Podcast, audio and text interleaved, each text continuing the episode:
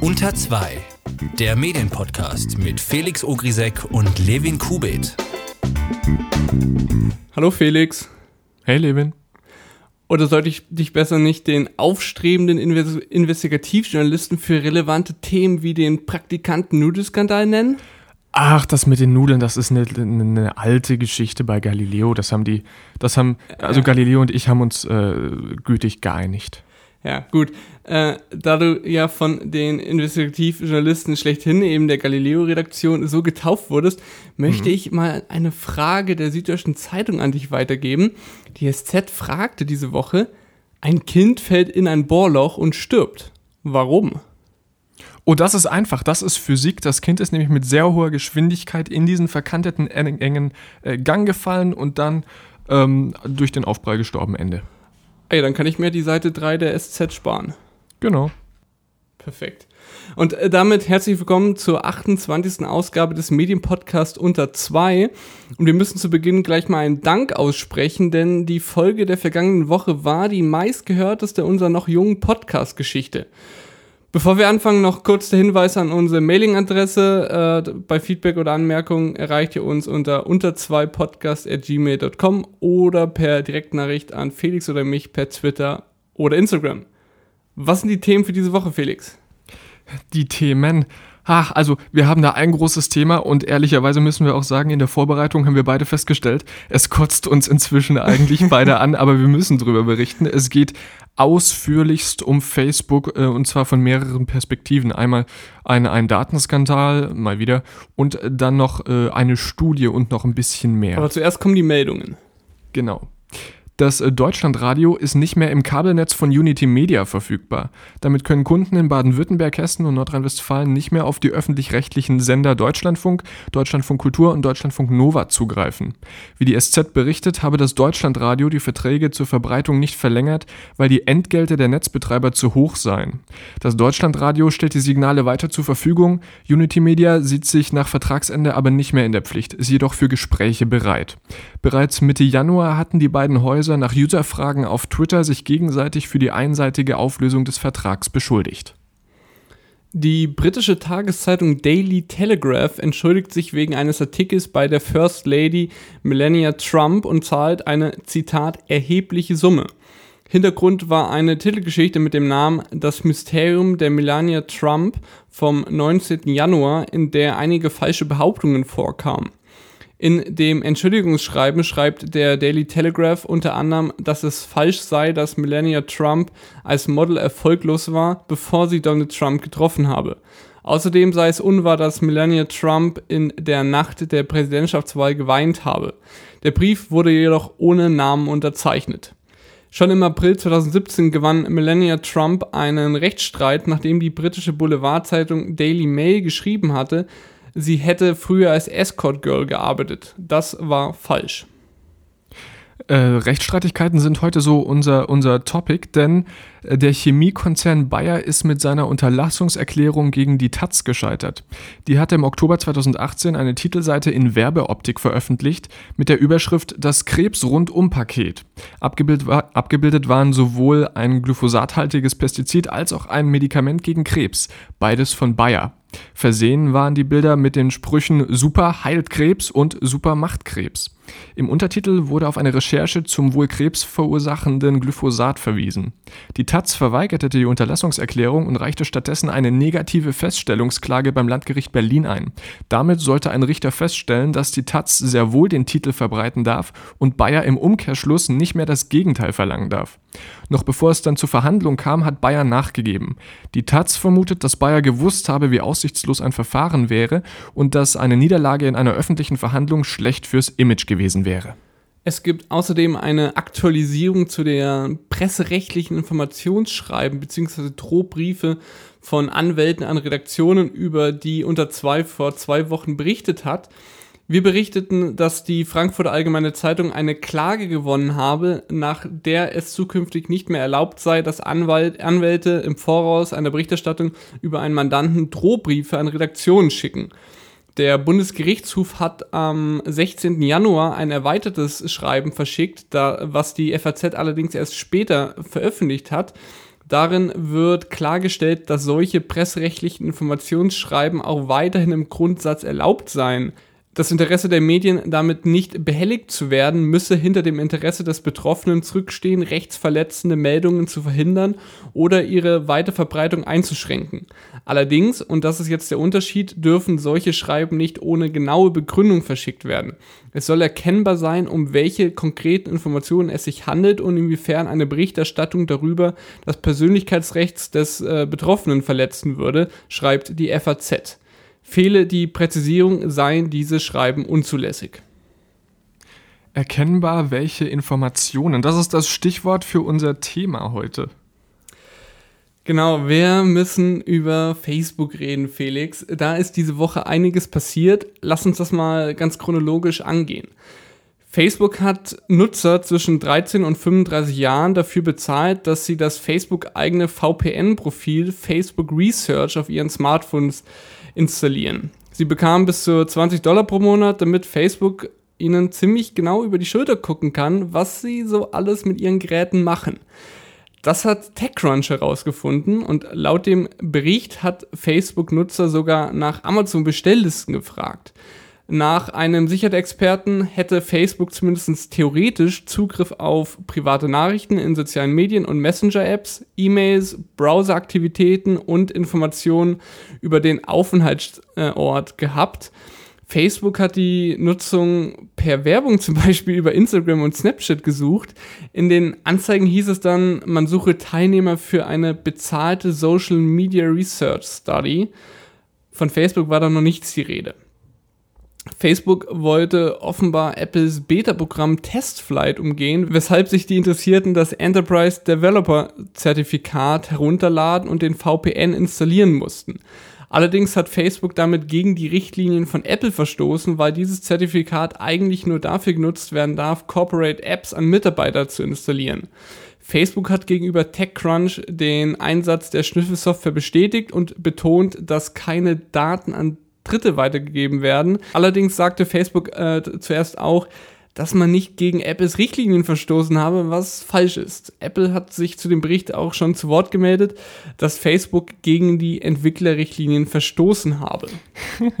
ich finde das schön, diese Haltung von Facebook. Wir machen alles richtig. Tatsächlich ist es aber so, ähm, dass Apple eben dieses Programm speziell für Entwickler hat, damit die in-house bei sich selber äh, rumbasteln können und äh, Apps installieren können, ohne dass sie über den App Store verfügbar sind. Also Apple hat ähm, angekündigt, dieses Entwicklerzertifikat wieder zurückzunehmen. Das bedeutet nicht, dass es jetzt im App Store nichts mehr von Facebook gibt. Da könnt ihr immer noch alles runterladen. Es ist aber so, dass Facebook jetzt nicht mehr außerhalb des App Stores Apps ähm, zum Beispiel für die Mitarbeiter für interne Beta-Tests äh, zur Verfügung stellen kann. Und äh, genau das war nämlich auch der Knackpunkt, denn die Richtlinie von Apple sagt, dass es eben nur für interne Zwecke ist und Facebook hat das dann eben für Endverbraucher gemacht. Lustigerweise sind jetzt eben die Facebook-Mitarbeiter ziemlich sauer, weil alle ihre internen Apps nicht mehr funktionieren. Und das Schöne ist ja, oder das, das Erschreckende ist ja, dass dieser Dienst ähm, wohl noch, nachdem das aufgeflogen ist, einige Zeit weiter auf Android gelaufen ist. Ich weiß nicht, ob es zum Zeitpunkt der Aufnahme jetzt bei Android auch noch so ist, aber es ging bei Facebook ein internes Memo rum, äh, in dem gesagt wurde, dass diese komplette Forschungsabteilung dicht gemacht wird. Ob das auch für Android äh, so äh, gilt, kann ich momentan noch nicht sagen. Allerdings ähm, gab es auch von Google eine ähnliche Idee, ähm, Daten zu sammeln, indem man ähm, die Sicherheitsbarrieren von äh, iOS umgeht. Aber bei Google wurde es äh, inzwischen ähnlich gemacht. Das hat nicht so viel Wind gemacht, äh, interessanterweise. Aber auch bei denen wurde kurzfristig das Enterprise Certificate zurückgezogen. Ähm, allerdings man sich, konnte man sich mit Google wieder schneller einigen und die haben das jetzt wieder und können auch intern wieder ihre Pizzen bestellen in der eigenen App was ich ja ganz, ganz, ganz lustig finde, also dieser, dieser Beef zwischen Apple und Facebook, der zieht sich ja schon so ein bisschen her. Äh, der Autor von der Süddeutschen Zeitung und ähm, Mitschreiber beim Social Media Watchblog hat dann einen ganz netten Begriff in den Umlauf gebracht: kalter Tech-Krieg. Finde ich irgendwie eine ganz, ganz schöne Bezeichnung, trifft ganz auf einen Punkt, weil Facebook ähm, und Apple und besonders Tim Cook ähm, ja, der Tim Cook teilt ja ab und zu schon in Richtung Facebook auf, aus in letzter Mhm. Zeit. Und wenn es jetzt diesen, diesen kalten Tech-Krieg gibt, dann könnte man ja meinen, dass es da irgendwie schon ähm, große Schäden bei den Firmen gegeben hätte. Aber nein, ist gar nicht so. Ähm, Facebook hat jetzt äh, verraten, dass sie einen neuen äh, Rekordgewinn haben und dass der Umsatz sogar um 30% gestiegen ist. Genau, und außerdem hat es Nutzerwachstum gegeben, einen Rekordgewinn von 6,9 Milliarden US-Dollar. Der Aktienkurs ist nach dem Quartalsbericht erstmal nach oben gegangen. Was will man mehr? Vielleicht keine großen Datenlecks, Datenskandale und Berichte über massenhafte Sammeln von Nutzerdaten? Ja, das wäre ja einfach. Ich habe ja äh, gestern, ich möchte das an dieser Stelle kurz im Podcast unterbringen, gestern ähm, offiziell und hoffentlich endgültig den Facebook Messenger von meinem äh, iPhone runtergeschmissen, nachdem ich auch den letzten Depp überzeugt hatte, sich bitte einen anderen Messenger zu holen. Ich fühle mich jetzt ein bisschen besser. Top. Aber äh, was sagen denn ähm, Experten zu diesem ganzen Daten, zu dieser ganzen Datensache? Der IT-Experte für, der für, für, die, der für TechCrunch die App untersucht hat, Will Straffach, unter zwei der Medienpodcasts mit Top-Aussprache, schreibt auf Twitter, ähm, Facebooks Programm sei das frechste Verhalten, das er je von einem App Store-Entwickler gesehen habe. Es sei Wahnsinn. Und der Apple-Experte John Gruber schreibt auf seinem Blog, ich bleibe dabei, dass Facebook ein kriminelles Unternehmen ist und ich übertreibe nicht. Das ähm, passt auch ganz gut zu den irischen Datenschützern, denn äh, es wurde ja bekannt, dass Facebook zumindest ähm, auf, auf äh, Seiten äh, der, der Server die Messenger-Dienste zusammenschmeißen will, äh, vom Facebook Messenger, WhatsApp und Instagram. Und die irischen äh, Datenschützer ähm, fanden das ein bisschen suspekt und wollen da jetzt mehr drüber wissen. Es gibt dazu noch keine handfesten Informationen. Allerdings wollen die als zuständige Aufsichtsbehörde für Facebook äh, darauf achten, dass eben insbesondere die äh, DSGVO umgesetzt wird, nachdem äh, Facebook ähm, in den USA zum Beispiel schon begonnen hat, ähm, Telefonnummern zwischen den verschiedenen Messenger-Diensten abzugleichen. Das ist uns in Europa äh, dankbarerweise dank der DSGVO bisher erspart geblieben. Passend zu dieser ganzen Facebook-Sache haben Wissenschaftler der Stanford University und der New York University sich angeschaut, was es mit Personen macht, wenn sie aufhören, Facebook zu nutzen. Die Studie ist, das muss man noch hinzufügen, nicht durch, das, nicht durch das Peer Review gegangen, wie es üblich ist, aber die New York Times hat Wissenschaftler gefragt, die die Methoden als gut empfunden haben.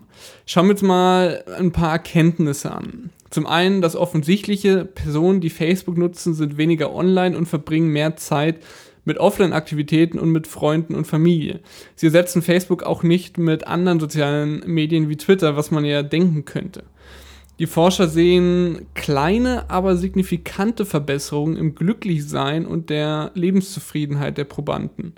Allerdings muss, äh, wussten die Teilnehmer auch weniger über aktuelle Gegebenheiten und Nachrichten und wurden signifikant weniger politisch in ihren Ansichten.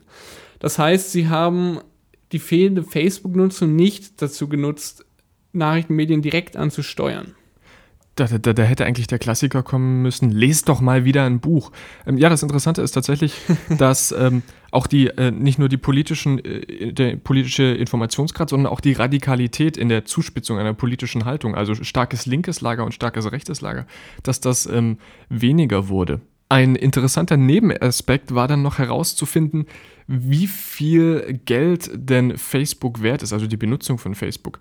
Denn bei diesem, bei diesem Versuch, bei dieser Umfrage ähm, wurden zwei Gruppen genommen, eine, eine Testgruppe und eine Vergleichsgruppe. Und dann wurde überlegt, was muss man dieser Testgruppe anbieten, damit sie einen Monat lang nicht auf Facebook sind.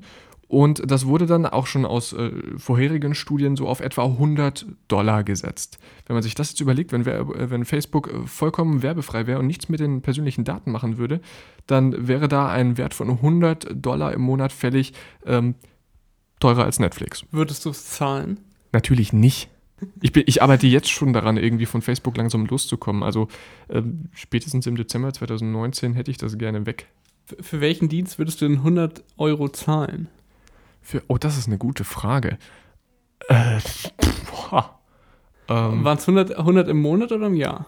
äh, im, äh, Im Monat, das ist das Ding. 100 Euro ist schon sehr viel. Lass uns das Ja. mal runterschrauben. Welchen Dienst würdest du für, sagen wir mal, 20 Euro? Welches soziale Netzwerk?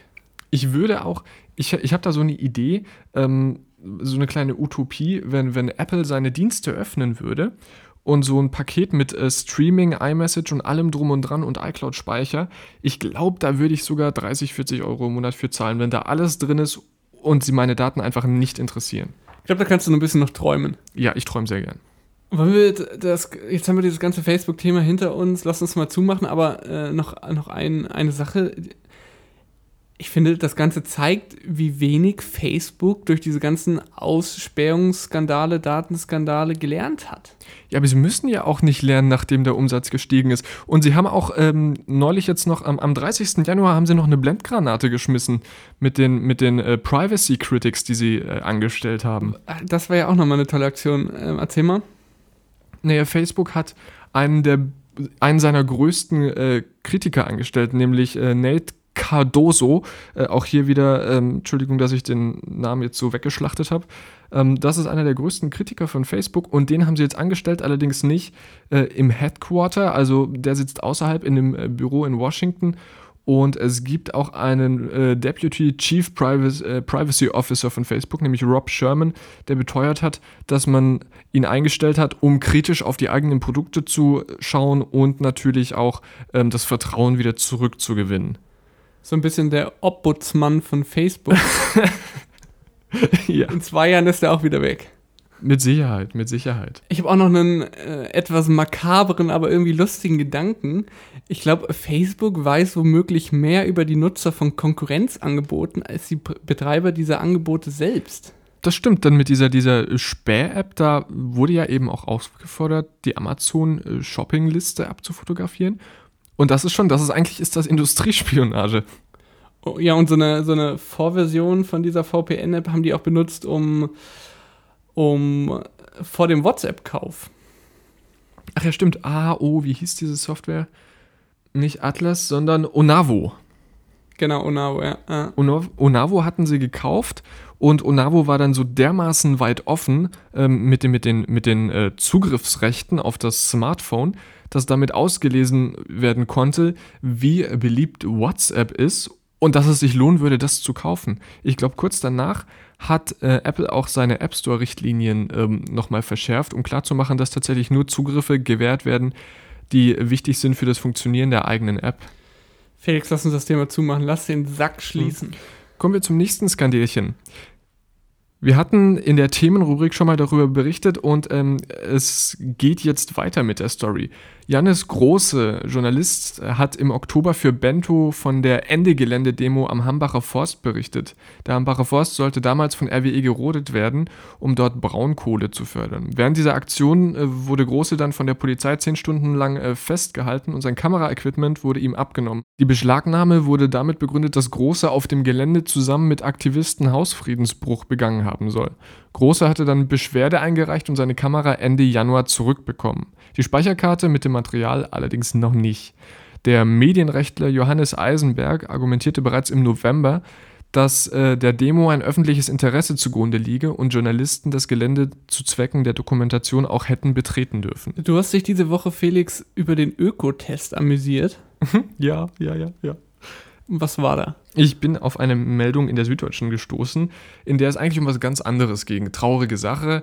Ökotest hat wohl bei seinen Auflagenzahlen äh, geschummelt gegenüber Werbekunden. Das ist nicht schön, aber viel lustiger ist, dass Ökotest eigentlich expandieren wollte. Und ähm, hey Levin, wenn du mit freier, unabhängiger Presse expandieren möchtest, welches Land wählst du dir aus? Äh, nicht China. Richtig, Ökotest wollte allerdings nach China expandieren, um da unabhängige Produkttests zu machen. Und sie haben da ein paar Millionen verbrannt und es ist kläglich gescheitert. Das ist mein Fail der Woche. Ich finde das Bums lustig.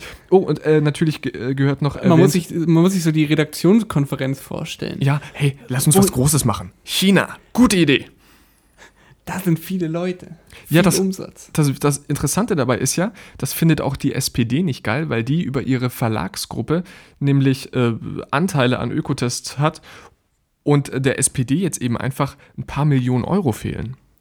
Aber kommen wir jetzt zu unseren Leseempfehlungen. Wir haben zwei diese Woche. Da ist einmal das Porträt der New York Times über den Podcast Anchor Guy Raz von dem Podcast How I Built This und Props wirklich an die Überschrift der New York Times. Sie lautet How Guy Raz Built How I Built This. Finde ich, finde ich grandios. Ein wirklich äh, kritisches Porträt, das immer wieder betont, wie fokussiert Raz auf Geld ist. Die zweite Leseempfehlung passt wunderbar zu unserem heutigen großen Thema Facebook. Äh, die Reporterin des Gadget-Blogs Gizmodo, äh, Kashmir Hill, hat ein Selbstexperiment gestartet und will jede Woche auf ein weiteres Produkt der Big Fives, also Apple, Amazon, Google, Facebook und Microsoft, verzichten. Dass das gar nicht so einfach ist, schreibt sie in einer Serie nieder. Drei Teile sind schon veröffentlicht, wo sie einmal Microsoft, Amazon und Facebook nicht mehr nutzt. Was man beim Lesen aber auch lernt, ist, wie verknüpft andere Angebote von anderen Unternehmen mit den Big Fives sind. Denn Hill kann während ihres Experiments jetzt schon weder Signal, Slack, Spotify und Uber nutzen, noch laden einige Webseiten wie zum Beispiel der New York Times äh, deutlich länger, weil sie auf die Schriften von Google setzen. Die Links zu den beiden Tipps findet ihr wie immer in den Show Notes. Kommen wir jetzt zu Plus Minus und ich bin gerade am Überlegen, ob es nicht auch eine Sendung im SWR gibt, die so heißt und ob die uns irgendwann verklagen. Bei uns geht es natürlich um die guten und schlechten Medienereignisse, die uns diese Woche in der Medienbranche aufgefangen sind. Womit fangen wir an? Mit dem Negativen. Ähm, also wir müssen wirklich mal über journalistische Marotten sprechen. Und zwar eine, die Stefan Niggemeier, der Medienjournalist, äh, jetzt vor ein paar Tagen auf Twitter angestoßen hat und über die ich mich auch regelmäßig wundere. Und zwar geht es um das mehr oder weniger geschickte Platzieren des Journalisten selbst im Text. Manche Redakteure versuchen sich fast zwanghaft in den Text einzubauen. Keine Ahnung wieso, vielleicht um zu zeigen, dass sie wirklich da waren oder dass sie etwas wirklich aus erster Hand haben. Also die Basis, Basisversion ist, ähm, wenn der Autor jemanden so zitiert, dass der Zitierte den Autoren selbst anspricht. Dann gibt es noch die Variante, die jetzt im Spiegel von vergangener Woche in einem Text über den Kommissionspräsidenten Jean-Claude Juncker stand. Ich lese mal den Absatz vor, den Peter Müller geschrieben hat, denn es ist, äh, es ist lustig. Auf der Terrasse des Mövenpick Hotels lässt Juncker sich nun auf ein Sofa plumpsen. Vom Meer her wuschelt eine leichte Prise in den Palmkronen. Juncker schüttet sich Tonic Water in ein Glas mit Gin und Eiswürfeln. Der Sprecher und der Journalist, der Juncker begleitet, prostet ihm zu. Wieso müssen wir diese Information bekommen? Wieso muss die da drin vorkommen? Weil der Journalist ein ganz, ganz toller Hecht ist. Das ist, das ist so kurz vor Umarmen, ich sag's dir. Politikern zuprosten, ganz enge Kiste. Siehst du das auch äh, ab und zu in Texten? Wundert dich das auch? Also das Schöne ist ja, ich habe ja aufgehört zu lesen. Ich, ich höre ja oder sehe Nachrichten, deswegen äh, bin ich damit nicht so ähm, oft konfrontiert, äh, konfrontiert. Aber ähm, ja, ich kenne die Problematik, weil ich auch dann und wann mal Nachrichten schreibe. Ähm, und es, ja, es ist immer so ein bisschen so ein Unbehagen, wenn man ich schreibt. Ähm, aber sich selbst dann in der, als, als außenstehende Person hinschreiben, ist auch irgendwie kacke. Also ich versuche wirklich immer krampfhaft drumherum zu texten, dass ich mich nicht erwähnen muss. Ich weiß nicht, wie das die US-Medien schaffen, aber ich habe zumindest das Gefühl, dass sie das irgendwie schaffen, ähm, so einen Mir oder einen Ich zu platzieren, ohne dass es irgendwie groß betont wird. Es ist einfach viel unterschwelliger. Kann natürlich auch sein, Fremdsprache und da fällt es irgendwie anders auf. Oder dass Englisch grundsätzlich irgendwie cooler klingt. Ich weiß es nicht. Also wenn ich, wenn ich in englischen Texten irgendwie, keine Ahnung, die New York Times, wenn da mal ein Ich oder ein Mir fällt, ich finde das irgendwie, ich weiß aber nicht, wie die das machen. Oder was daran jetzt groß anders ist. Ich glaube, weil deren journalistisches äh, Schriftbild oder deren journalistischer Sprachgebrauch näher dran ist als, als an der Alltagssprache, ähm, während es bei uns immer noch doch ein sehr, sehr hochgesprochenes äh, Schriftdeutsch ist, das da in irgendwelchen Reportagen oder sonst was verwendet wird, wo es dann einfach immer sehr betont äh, rüberkommt, wenn man dann ein Ich reinbringt. Das ist jetzt meine gewagte These. Das kann gut sein, ja. Aber Felix, was hat dir denn in, der, in dieser Woche nicht gefallen? Es ist nicht annähernd so kultiviert, gebildet und intellektuell wie dein Thema. Kennst du TV Now? Das ist diese, diese App oder das Angebot, dass man irgendwie, wenn man was bezahlt, aus, den, auf den, aus dem Fernsehen privat und öffentlich streamen kann? Ja, ja, genau. Also äh, TV Now, ehemals RTL Now. Ähm, ich ich komme drauf, weil du, du weißt, ich habe Dschungelcamp geschaut. Äh, bitte keine Hasskommentare dafür, danke. Ähm, TV Now äh, ist die äh, Sendergruppe von RTL, also mit Vox und allem, was dazugehört. Und TV Now ist richtig, richtig kacke.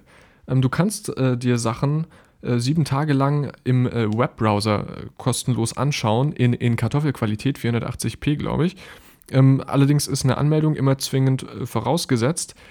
Das Interessante ist, dass das sonst nirgends funktioniert. Also es funktioniert nicht in der App auf dem, auf dem iPhone, es funktioniert nicht am Smart TV. Das sind alles äh, Sachen, für die du dann 3,99 Euro im Monat äh, loswerden müsstest und trotzdem noch Werbung bekommst. Für den Komfort, dass du die, die App Ja. benutzen kannst. Aber ist das jetzt nur für RTL oder ist das auch Pro7 Sat1? Nee, Pro7 und so Sat 1, die machen das ganz toll, bei denen kostet das nichts. Inzwischen musst du dich bei denen, glaube ich, auch anmelden. Ähm, das war früher nicht so, aber das ist kein Problem. Bei denen kostet es nichts. Du kriegst einfach die Werbung aus dem TV-Stream mit und so multiplizieren die einfach ihre Reichweite ins Lächerliche. Und RTL versucht da irgendwie verkrampft noch äh, Website-Erlöse aus der Web-Only-Mediathek rauszukitzeln und dann exklusiven Service für die Apps zu etablieren, der aber eben bezahlt werden muss und trotzdem noch einen Spot drin hat. Soll ich dir einen Tipp geben? Hm. Dschungelcamp nicht schauen. Äh, Nein. Das Schöne ist, ich muss das ja auch nur einmal im Jahr, also brauche ich RTL tatsächlich. Und das sind diese zwei Wochen Dschungelcamp. Und ich hatte jetzt meinen Probemonat und nächstes Jahr wird dann jemand anders sicher ein Probemonat. Ja, lass uns mit dem Positiven weitermachen. Äh, BuzzFeed musste ja, wie wir letzte Woche hier bei Unter 2 berichtet haben, 200 Mitarbeiter entlassen. Was mir diese Woche gefallen hat, wie der Chefredakteur und weitere BuzzFeed-Redakteure auf Twitter die gekündigten Journalisten empfohlen haben. Da twitterte zum Beispiel der BuzzFeed-Chefredakteur Ben Smith, ähm, wer auf der Suche nach großartigen Reportern in Mexiko ist, um dann eben im Tweet vier Kollegen zu empfehlen, fand ich wirklich einen netten Zug nach der Kündigung. Apropos Kündigung, bei BuzzFeed äh, amüsiert habe ich mich auch über ein Quiz, was diese Woche bei BuzzFeed erschienen ist. Dafür äh, aber erstmal ein kurzer Hintergrund. BuzzFeeds Quizze sind ja ziemlich bekannt. Oder BuzzFeed ist für die Quizze bekannt. Allerdings kommen mittlerweile viele der Quizze von der BuzzFeed Community, weshalb BuzzFeed irgendwann das Personal dafür runterschrauben musste, weil sie ja die Quizze auch von den Leuten für lau bekommt. Ein ehemaliger BuzzFeed-Redakteur hat nun aber ein Quiz erstellt, das er auf BuzzFeed als Community-Post hochgeladen hat mit dem Titel Do you still have a job at BuzzFeed? da kann man sich dann durch die mehr oder weniger sinnlosen Fragen durchklicken. Ich fand es mega äh, witzig und verlinken wir euch natürlich auch in der Podcast-Beschreibung. Kommen wir jetzt zu meinem äh, positiven ähm, Erlebnis oder Trick-Tipp der Woche ähm, aus der Medienwelt. Denn Klaus Kleber hat neulich bei einer öffentlichen Vorführung seiner Doku Unantastbar ähm, über eben selbe Doku gesprochen. Ähm, es geht um die Doku Unantastbar. Der Kampf für die Menschenrechte wurde anlässlich äh, des 70. Jahrestags der UN-Menschenrechtserklärung produziert. Und dafür hat er eben auch in China gefilmt. Und nun ist es in China, China als, als freier Journalist immer ein bisschen schwierig, da eine Drehgenehmigung zu bekommen. Es ging da nämlich darum, dass äh, die Chinesen äh, bald ähm, 24-7 überwacht werden sollen und dass da eben dann die, dass das ein, ein Schnitt in die Menschenrechte ist. So, und wie hat er jetzt zu diesem Thema aber die Drehgenehmigung gekriegt? Er hat den Film ein bisschen umgenannt. Er hat den Arbeitstitel auf der Suche nach der perfekten Gesellschaft genannt und zack hat er die Drehgenehmigung und das Visum bekommen. guter Zug, guter Zug. Ja, ja, also es, es soll ja nach den Chinesen eine perfekte Gesellschaft werden. Insofern finde ich, war das in, in keinster Weise unredlich, das so zu machen. Und das war's damit für unter zwei für diese Woche. Vielen Dank fürs freundliche Zuhören.